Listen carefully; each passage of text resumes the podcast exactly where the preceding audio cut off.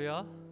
네, 주님의 이름으로 환영합니다. 아, 우리 아까 처음 시작할 때 인사를 나눴지만 그래도 다시 한번 우리 주변에 있는 분들한테 다시 한번 환영의 인사를 나눴으면 좋겠습니다. 환영합니다. 축복합니다. 네, 주님의 이름으로 사랑합니다. 네.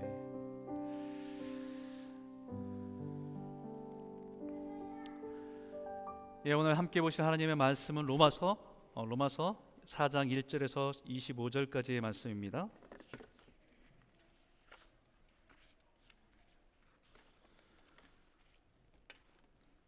말씀이 좀 길어서 어, 전체 다를 읽지는 않고요. 1, 절에서 8절 그리고 17절에서 25절까지의 말씀을 읽도록 하겠습니다. 4장 1절에서 8절까지의 말씀 그리고 17절에서 25절까지의 말씀입니다. 제가 한 절 여러분이 한 절 읽겠습니다. 그런즉 육신으로 우리 조상인 아브라함이 무엇을 얻었다 하리요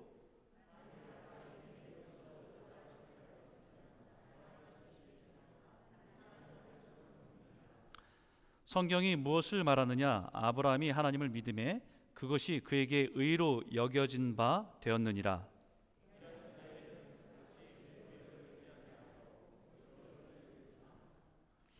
이를 아니할지라도 경건하지 아니한 자를 의롭다 하시는 이를 믿는 자에게는 그의 믿음을 의로 여기시나니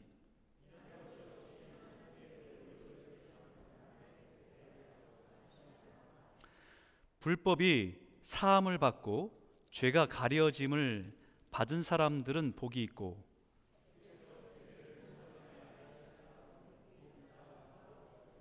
네, 17절부터 25절까지의 말씀입니다. 기록된 바 내가 너를 많은 민족의 조상으로 세웠다 하심과 같으니 그가 믿은 바 하나님은 죽은 자를 살리시며 없는 것을 있는 것으로 부르시는 이신이라.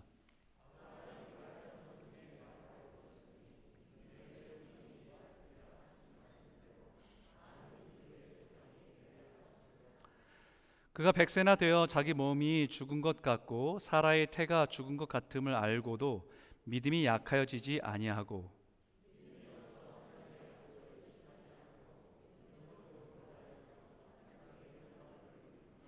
약속하신 그것을 또한 능히 이루실 줄을 확신하였으니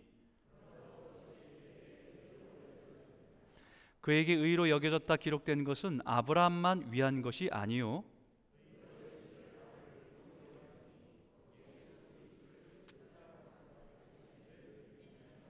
25절 같이 읽겠습니다. 예수는 우리가 범죄한 것 때문에 내줌이 되고 또한 우리를 의롭다 하시기 위하여 살아나셨느니라. 아멘. 여러분 저 얼마 전에 제가 여러분 파스칼에 대한 얘기를 잠깐 나눴었잖아요. 그죠? 인간에 대한 얘기들을 잠깐 나눴었는데 이 파스칼에 또 유명한 게 있습니다. 내기 논증이라고 하는 것이 있습니다. 내기 논증. 파스칼스 웨이저라고 하는 것이 있는데요. 이 파스칼은 17세기의 프랑스의 수학자이면서 또 철학자이면서 또 신학자였던 어, 그의 인생입니다.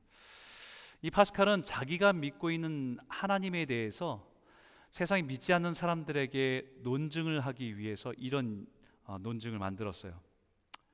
어, 쉽게 말하면 만약 신이 있을 확률이 매우 낮다고 하더라도 신의 존재를 믿는 것이 합리적이다.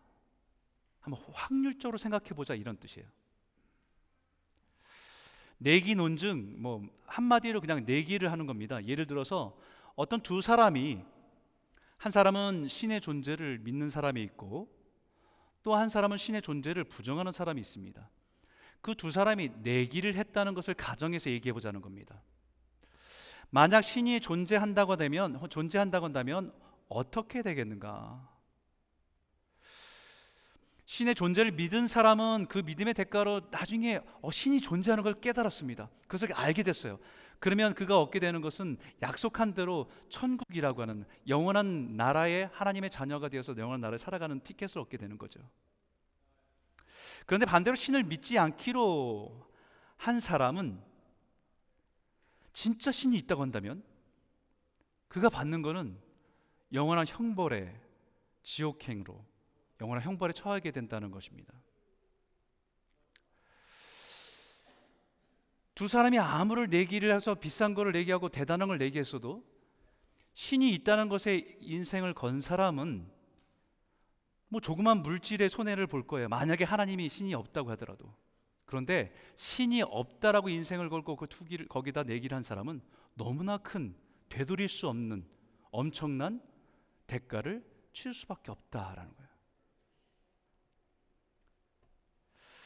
결국 신이 존재하는지 모르더라도 신이 존재하는 것에 대한 인생을 걸고 살아가면 손해 볼 것이 신이 없다고 전제하고 살아가는 사람보다 적다는 겁니다. 신을 안 믿은 대가로 지옥행 열차를 타는 것보다는 낫지 않겠는가라는 얘기예요. 손해의 경중을 따져봤을 때 신을 뭐 믿는 것이 훨씬 더 합리적이라고 하는 수학자 파스칼의 말입니다. 수학적인 논리로 파스칼이 논리를 전개하는 거예요. 혹시 이런 마음으로 예수를 믿기로 하고 교회에 나오신 분이 있습니까? 수학자인 파스칼이 하나님 믿는 것에 대해서 수학적인 사고로 변증하는 것은 이해가 됩니다. 그리고 하나님을 믿지 않고 부인하며 살아가는 사람들에게 그들에게 생각에 충격을 주고 하나님에 대해서 영적인 것에 대해 관심을 갖게 하는 데 도움을 줄 수 있는 논증입니다. 하지만 성경에서 말하는 믿음은 혹시 있을지 모르는 하나님을 믿어서 훗날에 땅을 치며 후회하지 않기 위해서 믿는 보험과 같은 믿음을 말하지 않습니다. 믿음은 추상적인 게 아니에요. 믿음은 실제이고 믿음은 삶입니다. 지금까지 우리 로마서를 통해서 계속해서 믿음이 왜 필요한지, 예수 그리스도를 믿는 것이 왜 복음인지에 대해서 계속해서 말씀드렸어요. 그렇다고 그 믿음이 무엇인지, 그 믿음을 가지고 살아가는 것이 무엇인지 오늘 우리에게 말씀하고 있는 겁니다. 우리가 가장 어떤 것에 대해서 이해하지 어려울 때, 추상적인 이해한, 이해한 것 이해하기 어려울 때 누군가 그렇게 하는 것을 보면 아 저게 그거구나라고 우리는 깨달을 수 있어요. 지금 우리가 믿음으로 살아가는 것을 우리에게 말하기 위해서 성경은 믿음으로 살았던 아브라함에 대해서 우리에게 소개하고 있습니다. 우리가 흔히 믿음의 조상, 믿음의 아버지, 아브라함 이렇게 우리가 말하잖아요. 아브라함을 믿음의 모델로 얘기하면서 믿음을 사는 것은 그렇게 사는 거라라고 우리에게 말하고 있다는 것입니다. 우리 이 얘기를 들을 때 어쩌면 그것을 너무 당연하게 여길지 모릅니다. 왜냐하면 아브라함을 생각하게 되면 아 정말 대단한 사람이지.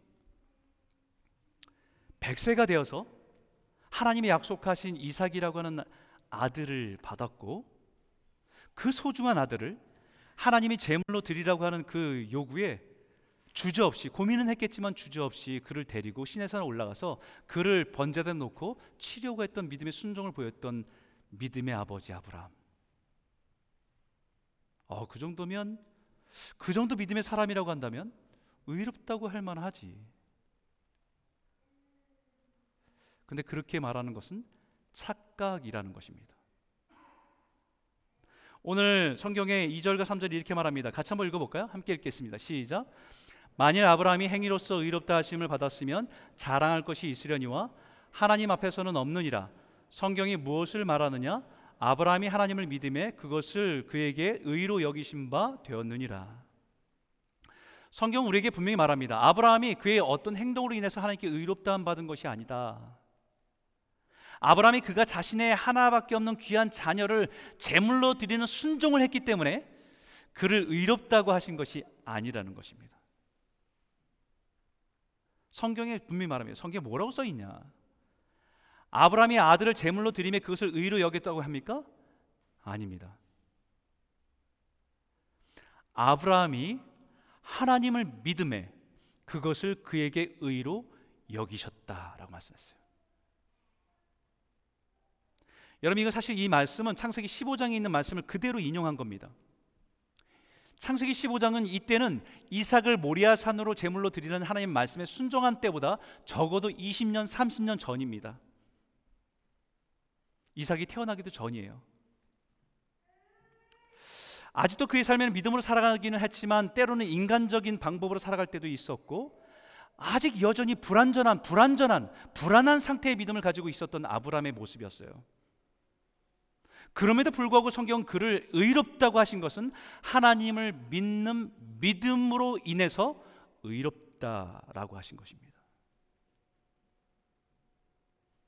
아브라함을 의롭다고 여기신 것이 그 이미 그 전이라는 거죠. 그럼 오늘 믿음의 사람 아브라함을 소개하고 있는 것은 믿음으로 의롭함을 의롭다함을 받아서 믿음으로 산다는 것이 무엇인지를 우리에게 말하고 가르쳐 주기 위함입니다. 보여주기 위함입니다. 여러분 세상의 위인전들, 한 나라의 영웅들 그런 위인전들을 읽으면 그 사람에게 수치되는 것은 다 뺍니다. 그 사람의 실수, 그 사람의 연약한 모습은 다 빼요. 왜냐하면 그 사람의 잘한 모습과 영웅된 모습만 막 부각시켜서 말합니다. 그런데 성경의 믿음의 조상이라고 하는 아브라함을 말할 때 적나라하게 그의 실수의 모든 것을 다 드러냅니다. 아, 좀 제가 우리 할아버지라고 한다면 좀 감추고 싶어요. 이런 모습들은 좀 실수했던 것들은 실수잖아요. 근데 하나님은 이것을 다 드러내시는 거예요. 왜냐하면 믿음으로 산다는 것이 무엇인지 그의 인생을 통해서 우리에게 말씀하고 싶어서요. 오늘 그분의 인생을 쫓아가면서 우리가 믿음이 무엇인지를 다시 한번 우리의 삶에 믿음을 점검했으면 좋겠습니다. 첫 번째는 믿음의 시작입니다. 믿음의 시작은 뭐냐? 죄를 깨닫고 그 죄로부터 떠나서 은혜로 살기로 결심하고 믿기로 결심하는 것이 믿음의 시작입니다. 오늘 5절에 있는 말씀인데 같이 한번 읽어보겠습니다. 함께 읽겠습니다. 시작. 일하는 자에게는 그 삭시 은혜로 여겨지지 아니하고 보수로 여겨지거니와 이를 아니할지라도 경건하지 아니한 자를 의롭다 하시는 이를 믿는 자에게는 그의 믿음을 의로 여기시나니. 아브라함의 믿음을 설명하기 위해서 한 예를 들었어요. 일터에서 자기의 수고한 대가를 받으면 아무도 그것을 은혜로 여기지 않습니다. 내가 뭔가를 열심히 해서 일했습니다. 근데 그것에 대해서 보상을 받으면 그것을 은혜라고 생각하지 않아요. 당연하다고 생각합니다. 자신의 일한 노, 임금이라고 생각합니다. 수고에 대한 대가라고 생각합니다. 그런데 일하지 못한 사람, 더 정확하게 얘기하면 일을 할 수도 없는 사람. 근데 그 사람을 일한 사람처럼 대우해서 그 사람에게 똑같은 임금을 준다고 한다면 그것은 은혜로 여깁니다. 은혜로 여기는 이 비유는 예수님께서 천국을 설명하실 때 비슷한 비유를 마태복음 20장에 말씀했어요. 천국은 이와 같으니 하나님의 천국, 하나님의 나라에 들어가는 하나님의 복음을 듣고 하나님의 백성이 되는 것은 이와 같다고 말씀하시면서 얘기한 말씀입니다. 포도원의 일꾼을 찾아가는 겁니다. 주인이 자신의 포도원에 들여들 일할 일꾼을 찾아가는 모습이에요. 이 주인이 아침에 일찍 나갑니다. 그리고 그 일꾼들에게 품꾼들에게 약속한 것은 한 데나리온을 주겠다고 약속했어요. 그러고 나서 3시, 6시, 9시, 그리고 11시에 우리의 시간 개념으로 얘기한다면 오전 9시, 오전 12시, 3시, 그리고 해 저물 때 5시에 나간 겁니다. 그리고 모두에게 약속한 동일한 한 데나리온씩을 그들에게 주었어요.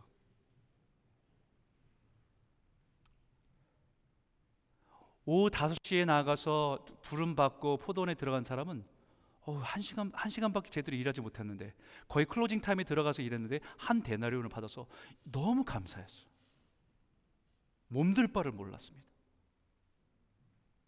근데 아침에 아침 9시부터 불러서 포도원에서 일했던 일꾼에게 한 데나리온을 줄때 데나리온을 받을 때 너무 기뻤는데 이것이 저 사람과 똑같다는 생각이 드니까 그때부터 분노가 일어납니다. 그때부터 그것은 더 이상 은혜가 되지 않고 자신의 수고에 대한 대가로 여겨지기 시작했어요.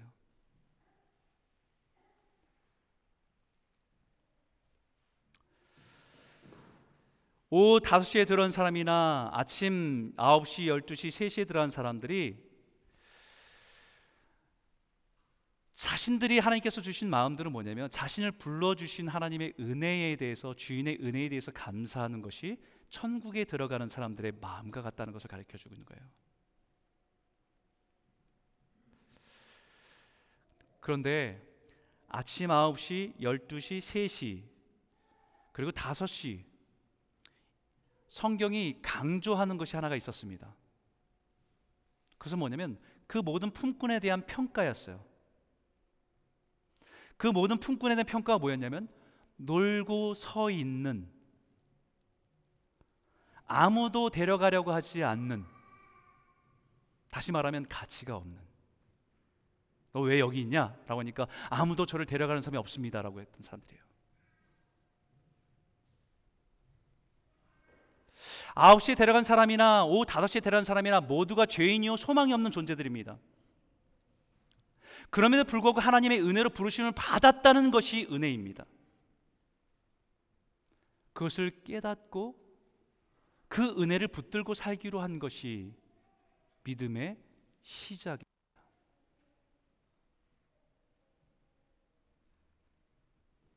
믿음의 시작은 내가 죄인임을 깨닫고 소망 없는 존재임을 깨달아 정말 아무데도 내가 소망이 없는 존재라는 걸 깨달아서 빛이 하나 보이는 겁니다. 저 빛이 나를 구원할 수 있다는 것을 깨닫고 그 빛을 붙들기로 결심하고 그 빛을 따라 살기로 결심하는 것이 믿음의 시작입니다.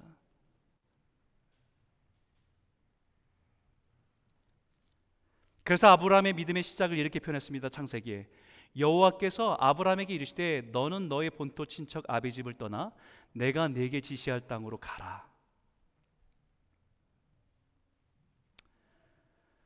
더 이상 갈대아 우르라고 하는 그 지역에 머물지 말고 내가 지시할 땅 하나님의 약속의 땅으로 가라. 여러분 당시의 갈대 우르는 당시의 뉴욕입니다.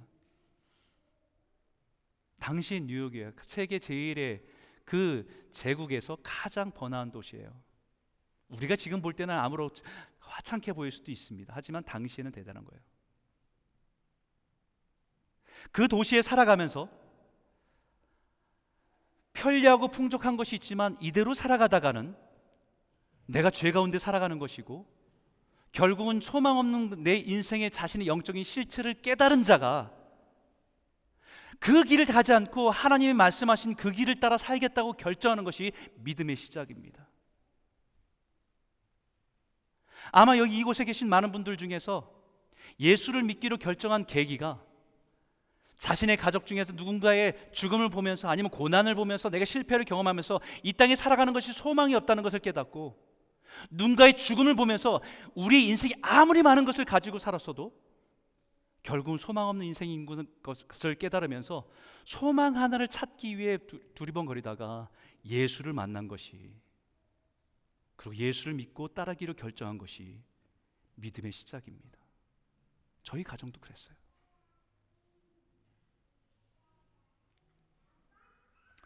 물질적으로 아무리 화려하고 풍성한 도시인 그 갈대로에 살아가는 것이 깨달은 겁니다. 우리가 이 땅에 살아가는 것이 죄 가운데 살아가는 것이고 결국 영적인 소망 없는 인생을 살아가는 것이구나.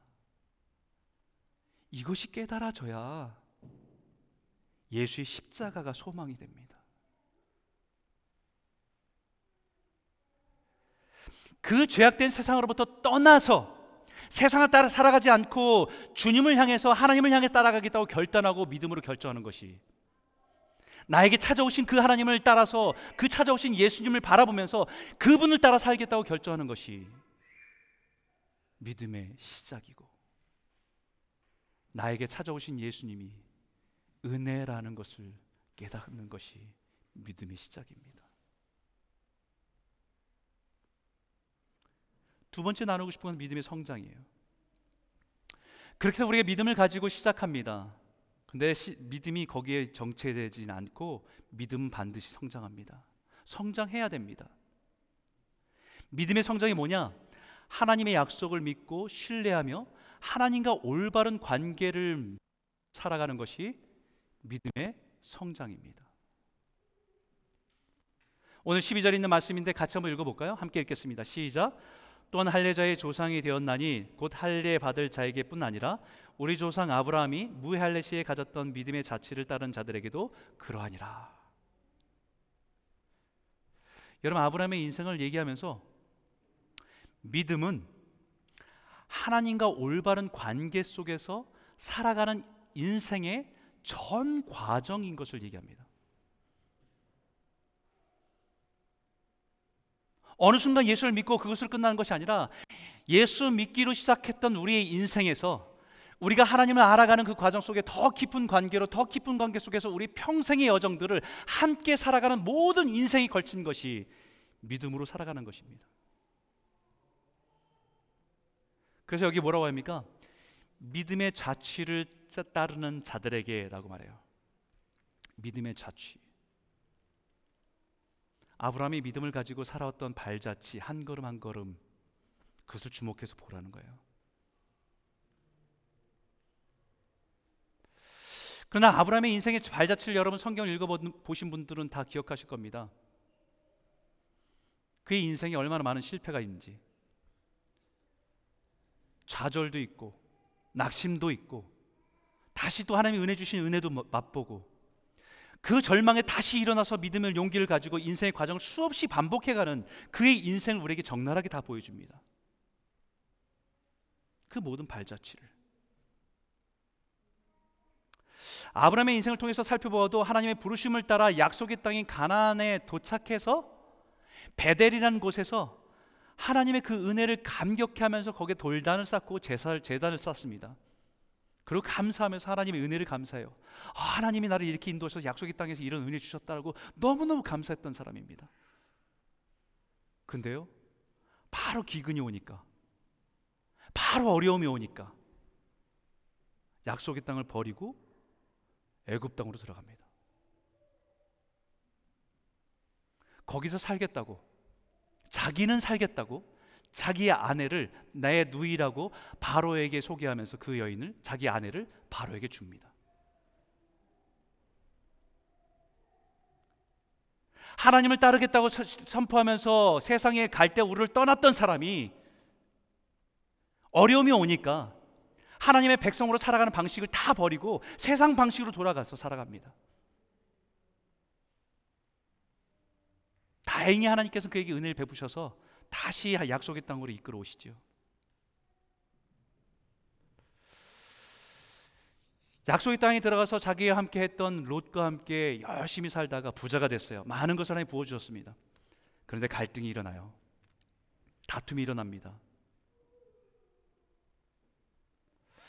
또 지나서는 하나님의 약속을 기다리기에는 이게 정말 이루어질 것 같지 않아요. 자기의 씨에서 자기의 몸에서 나는 아들을 주시겠다고 점점 나이는 들어가는데 90세가 되고 100세가 되는데 아무리 생각해도 그것이 이루어질 것 같지 않으니까 자기의 방법으로 자기의 자녀를 만들려고 여정이었던 하갈에게 아들을 만듭니다. 그 이름이 이스마엘이죠. 그리고 평생 그 아이 때문에 갈등하는 민족 간의 갈등을 만들어내는 시작이 돼요. 아브라함의 인생을 살펴봐도 믿음으로 살아가면서 그에게 인생의 승리한 이야기만 있지 않아요. 하나님의 능력으로 채워주시는 이야기만 있지 않습니다. 하나님의 은혜를 부어주신 것만 있지 않습니다. 때로는 믿음이 없이 판단하고 살아가는 실패의 모습을 여실히 다 우리에게 보여주고 있습니다. 그것을 보면 우리의 삶과 너무 다를, 다를 것이 하나도 없다는 거예요. 하나님의 은혜를 알며 믿음으로 살고 싶은데 때로는 그 은혜를 다 잃어버리고 교회는 다니고 예배는 드리지만 믿음으로 사는 것이 아니라 살아오던 방식으로 세상의 방식으로 살아가고 있는 우리들의 모습을 볼 때가 참 많기 때문입니다. 그러다 인생의 고난 앞에서 깨지고 부서지고 그리고 돌아서서는 일을 수없이 반복하며 살아가는 모습이 우리 모습과 너무 닮았어요. 믿음으로 산다는 것은 결코 실패하지 않는다는 것을 보장하지 않습니다. 다시는 절대 죄를 짓지 않는다고 그 안고 살아간다는 것을 의미하는 것도 아닙니다. 믿음으로 살아가는 은혜를 맛보고 기뻐하기도 하지만 때로는 믿음으로 사는 것이 아니라 때로는 좌절하기도 하고 실패하기도 하고 아픔을 껴안고 살아가기도 하는 것이 우리의 현실인 것입니다. 그런데 중요한 것은 그 실패를 통해서 배우는 것이 하나님이 옳았다는 것이에요. 하나님이 선하시다는 거예요. 내 생각과 내 경험과 내 판단으로 살았을 때 결국은 죄의 결과로 고통할 때도 있었고 징계를 받을 때도 있었고 고통스러운 결과를 가져올 때 있었지만 그때 한 가지 깨달은 것은 그래도 하나님 말씀이 옳았다는 거예요. 그래서 시편 기자가 고난이 나에게 유익이니 내가 주의 윤례를 배웠노라. 고난을 통해서 하나님을 더 알아갔다는 거예요. 하나님을 더 깊이 깨달았다는 것입니다. 우리 그것이 우리의 신앙생활이에요. 하나님을 더 깊이 알아가는 것입니다. 호세 선자가 하나님을 알아 여호와를 알라 힘써 알라라고 말했던 것처럼 때로는 우리가 순종을 통해서 하나님을 더 알아가고 내 인생을 통해서 역사하신 하나님을 알기도 하지만 때로는 우리가 불순종을 통해서 낙심과 좌절과 실패를 겪을 때 그것을 통해서 살아계신 하나님의 말씀이 신실하심을 깨닫는 자리로 우리를 이끌어 가시는 것이 신앙입니다.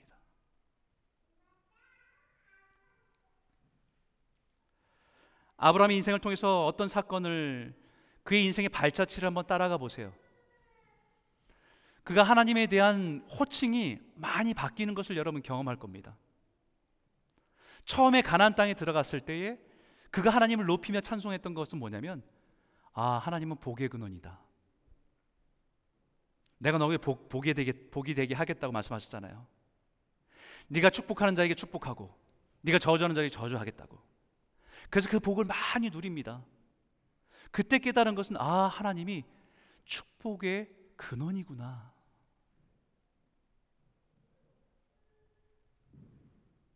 그 복이 세상의 복인지 하나님 복인지를 그때까지 정확하게 구별하지 못했지만 분명한 것은 나에게 복 주시는 분인 것을 분명히 깨달았습니다. 그 이후에 롯과의 롯이 헤어지고 나서 롯이 소돔 왕에게 붙들려 있을 때 잡혔습니다. 그런데 그 롯을 구출하기 위해서 자기가 데리고 있는 사람이 318명이었어요. 318명을 데리고 그 왕을 한 나라의 작은 지역의 성왕이지만 그 나라를 침범하고 그 나라를 대적하는 것은 이것은 계란으로 돌로 바위 치는 것과 똑같은 겁니다. 무모한 싸움이에요. 근데 하나님께서는 가라라고 말씀하세요. 318명을 데리고 가서 놀라운 역사가 일어납니다. 상상하지 못한 승리를 해요. 그리고 롯을 구출해냅니다. 그때 그가 고백한 고백이 하나님은 내 방패시오. 그리고 그 전쟁에서 얻게 된 모든 전리품을 얻게 하는 것을 하나님은 지극히 큰 상급이라고 고백합니다. 내 머리는 싸워서 될 일이 아닙니다. 전혀 이루어질 수 있는 싸움들은 아닙니다. 하지만 순종으로 그 싸움 가운데 롯을 구하러 갔을 때에 하나님이 나를 지키셨다는 그 보호하셨다는 것을 경험하면서 하나님은 나의 방패 되시고 내가 믿음으로 순종한 것에 대해서 상급으로 보상해 주시는 분이시구나. 이것을 깨달았어요. 그리고 하나님은 그 약속이 얼마나 신실한지 나는 나는 불가능하다고 그 상상 속에서 하나님께 약속하신 대로 내 삶 가운데 이루신 걸 보면서 그가 고백한 것이 신실하신 하나님이라고 고백합니다. 그러고 나서 소돔과 고모라의 그 심판이 임할 때 그가 깨달은 게 있어요. 아, 하나님은 공의 하나님이시구나. 죄를 미워하시고 하나님의 자녀를 구원하시는 분이구나. 그리고 자신의 육신이 불가능하다고 생각한 그 순간에 생명을 주신 걸 보면서 그가 깨달은 게 하나님은 전능하신 하나님이시다.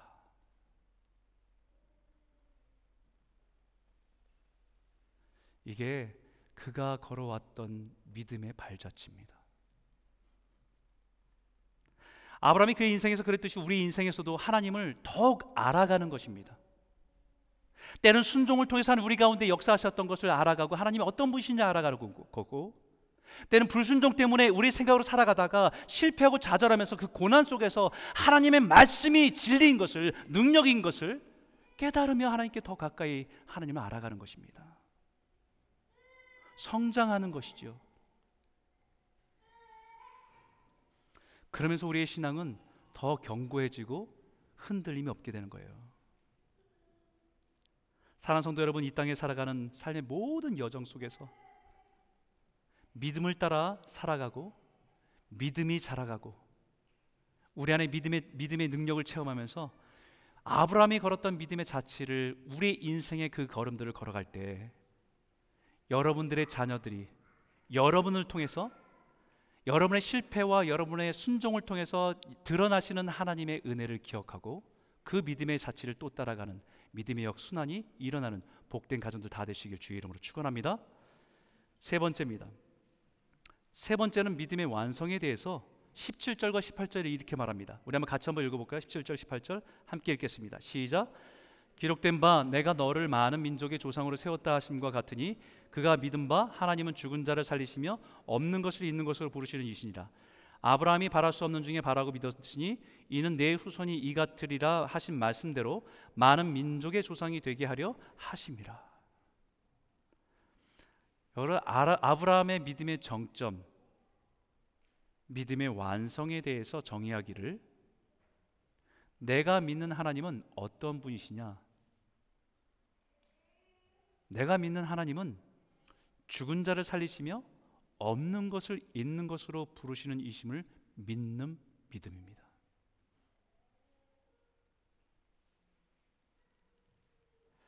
이것은 그의 인생에서 경험한 거예요. 바랄 수 없는 중에 자신의 인생에서 바랄 수 없는 상태에 있을 때입니다. 이미 어떤 바램이나 기대가 모두 죽음의 상태가 상태에 있는 것이 바랄 수 없는 상태라고 얘기합니다. 어떤 소망도 기대할 수 없는 한마디로 이미 끝이다 라고 하는 그 상황 가운데 있는 것입니다. 그때가 있었죠. 19절에 어떤 때입니까?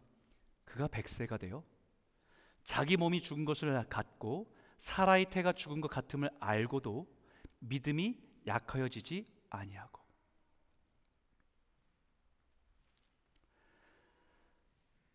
자기가 압니다. 자기 몸이 이미 죽었다는 것을.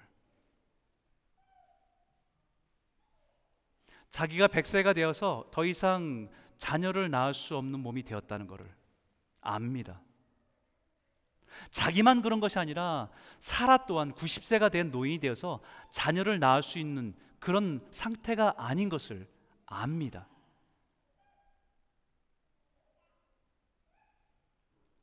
소망이 끊어진 상태입니다. 우리 이런 상황들을 만나면 막 벽에 부딪힌 것 같잖아요. 길이 안 보이잖아요. 그러면 이 상황 때문에 우리는 믿음이 살아나요? 무너져요?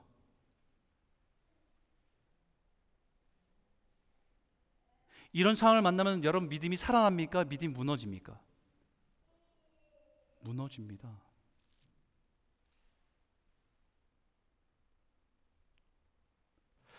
저는 지난주에 힘들었어요.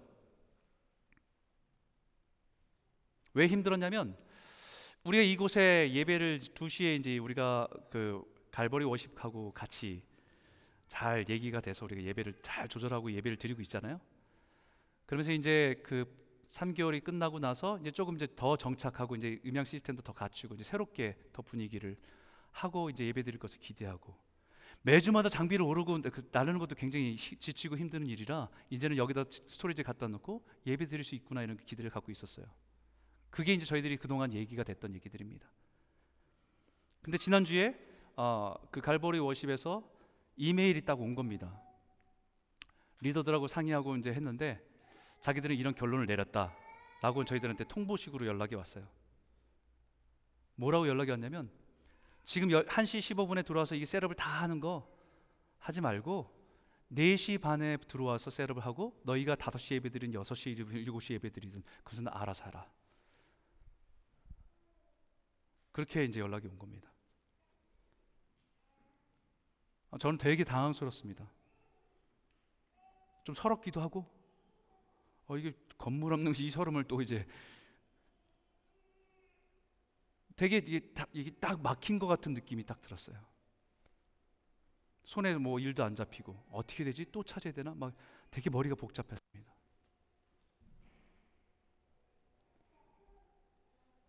근데 그 저녁에 하나님 저에게 주신 마음이 이 말씀 이 말씀을 읽으면서 주시, 설교를 준비하면서 이 마음이 모든 소망이 다 끊어지는 해도 저 또한 그 상황에서 무너지더라고요. 근데 믿음은 약해지지 않고 모든 것이 막혔어도 늘 하늘 문은 열려 있었어요. 우리는 상황 가운데 막힌 가운데 있으면 우리 믿음은 흔들리고 무너집니다. 그런데 이 신앙, 이 신앙을 갖고 있으면, 이 신앙이 있으면 모든 것이 무너져도 약해지지 않습니다. 무너지지 않습니다. 바랄 수 없는 중에 against all hope입니다. 저는 하나님께서 우리의 가운데 어떤 일을 행하실지 기대가 돼요. 뭐 한두 번 막힌 것도 아니고 기대가 됩니다. 끝까지 우리가 지켜야 될 신앙인으로서의 attitude와 하나님의 성품을 지키면서 관계를 잘 마무리하는 게 중요하겠죠. 세상 방법이 아니라 하나님 우리에게 보여주신 모습 우리가 서로 잘 맞춰야 되겠죠. 그럴 때 하나님 또 우리에게 열어주신 일들이 있을 거예요. 저는 그렇게 믿어요.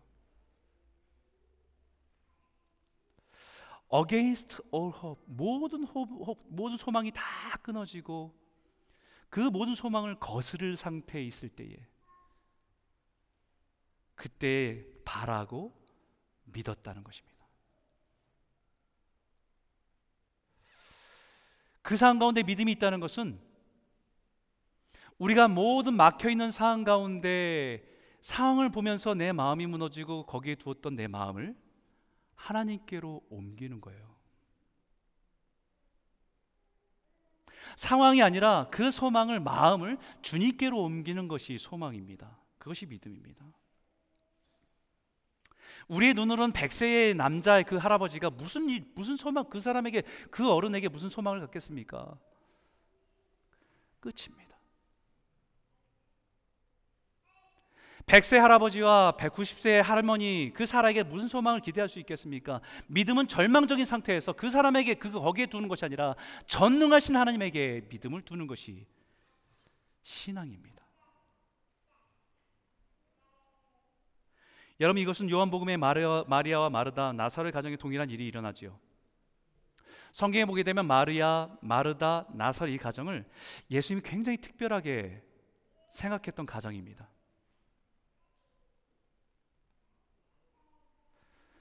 그리고 이 가정에서 이 마리아 마르다도 예수님을 만나면서 어떤 믿음이 있었냐면 예수님 우리를 사랑해. 예수님 우리를 사랑하죠. 이 믿음이 있었어요. 이 믿음이 있으니까 자신들이 어려움이 생겨서 자기 오빠의 나사렛 죽음이라고 하는 어려움이 생기니까 예수님께 도움을 구하는 거지요. 예수님 우리를 사랑하시니까 도움을 주실 거야. 라는 믿음을 가지고 예수님께 사랑을 보냈어요. 사랑하는 자가 병들었습니다. 그러면 그 얘기를 들으면 예수님께서 달려올든지 아니면 찾아와서 늦었더라도 위로해 주든지 예수님께서 어떤 행동을 액션을 취할 것이라는 기대를 갖고 있었던 믿음이 있었어요. 근데 이상하게도 예수님은 이틀을 더 머무시고 나사로가 죽은 이후에 그 집을 찾아가세요. 그때 마르다는 언니로서 손님 대접해야 될 마음 때문에 예수님을 찾아가 마, 그 맞이합니다. 하지만 마르, 마리아는 집에 그냥 있어요. 왜냐하면 예수님께 실망했다는 겁니다. 여러분, 예수님께 믿음이 있는 사람들입니다. 근데 지금 실망했어요. 아예 예수님께서 믿음이 없는 사람들이 아니라 예수님이 우리를 사랑하신다고 하는 것을 알고 있고 그것을 믿는 사람들인데 실망했습니다. 마리아 마르다는 판단은 지금은 다 끝났다. 너무 늦었다. too late. 더 이상 어떤 소망도 기대도 없는 상황입니다. 그런 그들에게 예수님은 말씀하세요. 나는 부활이요 생명이니 나를 믿는 자는 죽어도 살겠고 무릇 살아서 나를 믿는 자는 영원히 죽지 아니하리니. 여러분 여기까지만 해도 돼요. 근데 그들에게 묻습니다. 이것을 네가 믿느냐?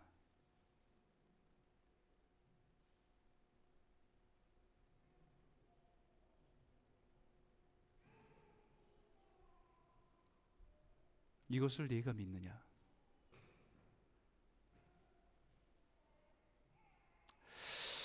나사로를 살리심으로써 그들에게 예수님이 죽음에서 생명 되시는 것을 나타내려고 하신 것입니다. 그들의 신앙이 예수님은 병든 사람을 치료하시는 분이라고 사랑하는 사람에게 하나님께 은혜를 베푸시는 분이라고 내가 필요한 것을 공급해 주시는 분이라는 믿음은 있었지만 예수님이 죽음 가운데 있는 자를 살리신 분이라는 그 믿음은 아직 거기까지는 이르지 못했던 거죠.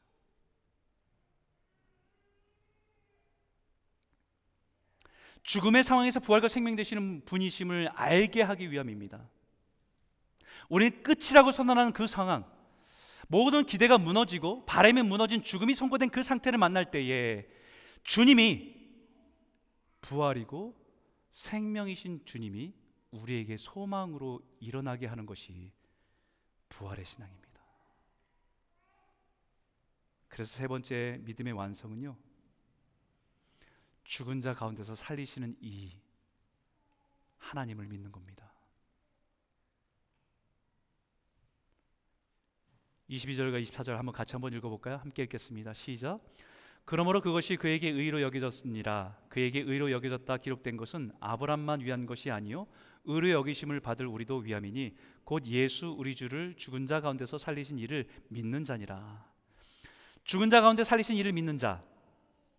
죽음이 선고된 상황에서 생명을 불어넣어 주시는 이를 믿는 자. 이제는 끝이다. 어떤 기대도 할 수 없는 상황에 소망이 되어지고 생명이 되어지는 분을 그분을 믿는 것. 그 믿는 자를 의롭다 하신다라는 것이에요. 그래서 9절과 10절에 내가 내가 만일 내 입으로 예수를 주로 신하며 또 하나님께서 그 죽은 자 가운데 살리신 것을 내 마음에 믿으면 구원을 받으리라.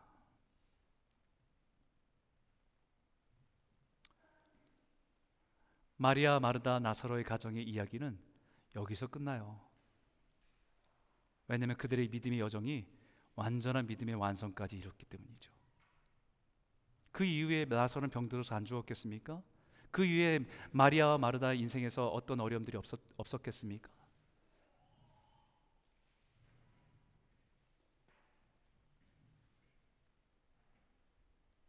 여러분, 하나님이 끝이라고 하실 때까지 끝이 아닙니다. 우리는 더 이상 소망이 없고 어떤 기대도 바랄 수 없는 상황을 만나면 이젠 끝이야 라고 말할 때가 있지만 소망의 죽음을 선언하지만 부활과 생명의 주님은 그 죽음의 자리에서 생명을 일으키시는 분이심을 믿는 것이 믿음의 완성입니다. 우리가 그럴, 수, 그럴 수밖에 없는 상황들을 바랄 수 없는 상황들, 소망과 기대가 끊어진 상황을 만날 때 우리가 어디서 힘을 얻습니까? 그것은 부활이요 생명 되신 그 하나님이 우리를 일으켜 주실 때 힘을 얻습니다. 용기를 얻죠. 다시 일어날 수 있는 힘을 얻게 됩니다.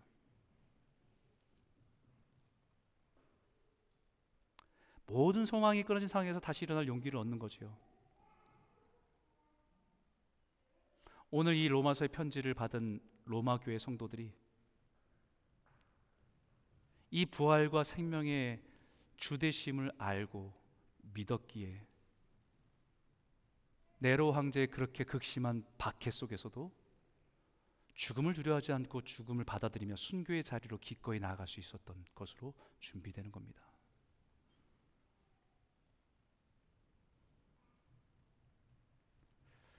만약에 그것이 우리 부활과 생명이라고 하는 말씀으로 하나님에 대한 신앙으로 우리가 열매 맺지 못한다고 한다면 왜 예수 믿는 사람들에게 그런 핍박과 박해가 있습니까? 우리는 아마 거기서 실망했을지 몰라요. 왜 예수 믿는 사람이 왜 병들고 또 이렇게 아파야 됩니까? 라고 하나님을 원망하며 우리는 그 길을 돌아섰을지 모릅니다.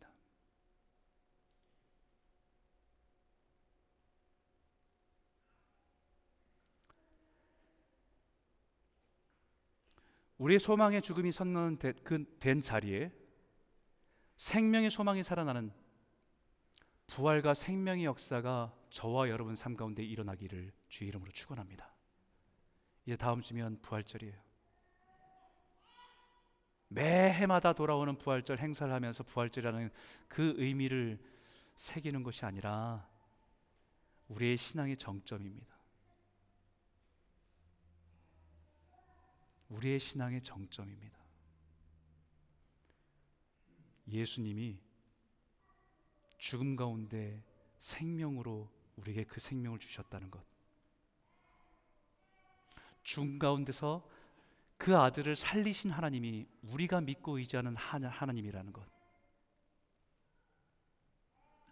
우리가 한 걸음 한 걸음 믿음의 여정으로 발자취를 걸어갈 때 우리가 믿음을 하나님을 더 깊이 알아가고 우리가 믿고 의지하는 그분이 부활과 생명 되심을 믿으며 그 믿음의 정점에 이르고 하나님의 의롭다움을 받아 그 영광과에 나아가는 저와 여러분 모두가 되시길 주 이름으로 축원합니다. 기도하겠습니다.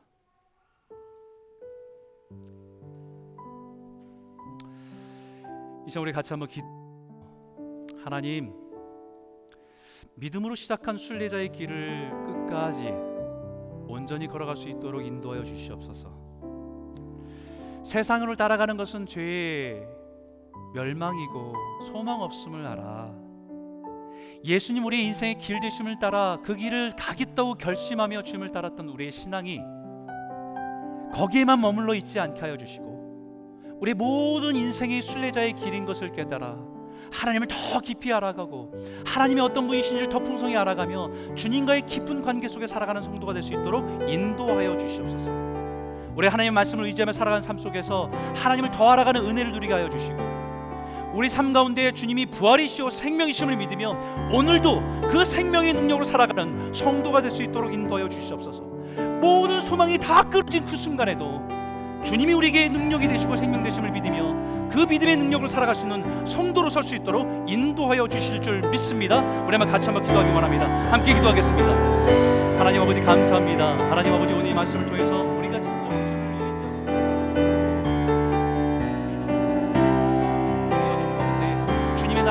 이르기까지 그 믿음의 발자취를 따라서 온전히 걸어갈 수 있는 되이 될수 있도록 인도하여 주시옵소서. 하나님 아버지 우리 인생 속에서 때는 실패와 불순종으로 인한 절망과 또 아버지 여러 가지 어려움들이 있지만 그 속에서 우리를 붙들고 계신 주님을 바라며 하나님의 오랐음 하나님 말씀의 오랐음을 깨달으며 주님을 더 깊이 알아가는 은혜 가운데 있도록 인도하여 주시옵소서. 하나님 그래서 우리가 우리 인생의 끝에 하나님 버리고 생명 되시는 것이 머릿속이 아니라 우리 가슴 후에 믿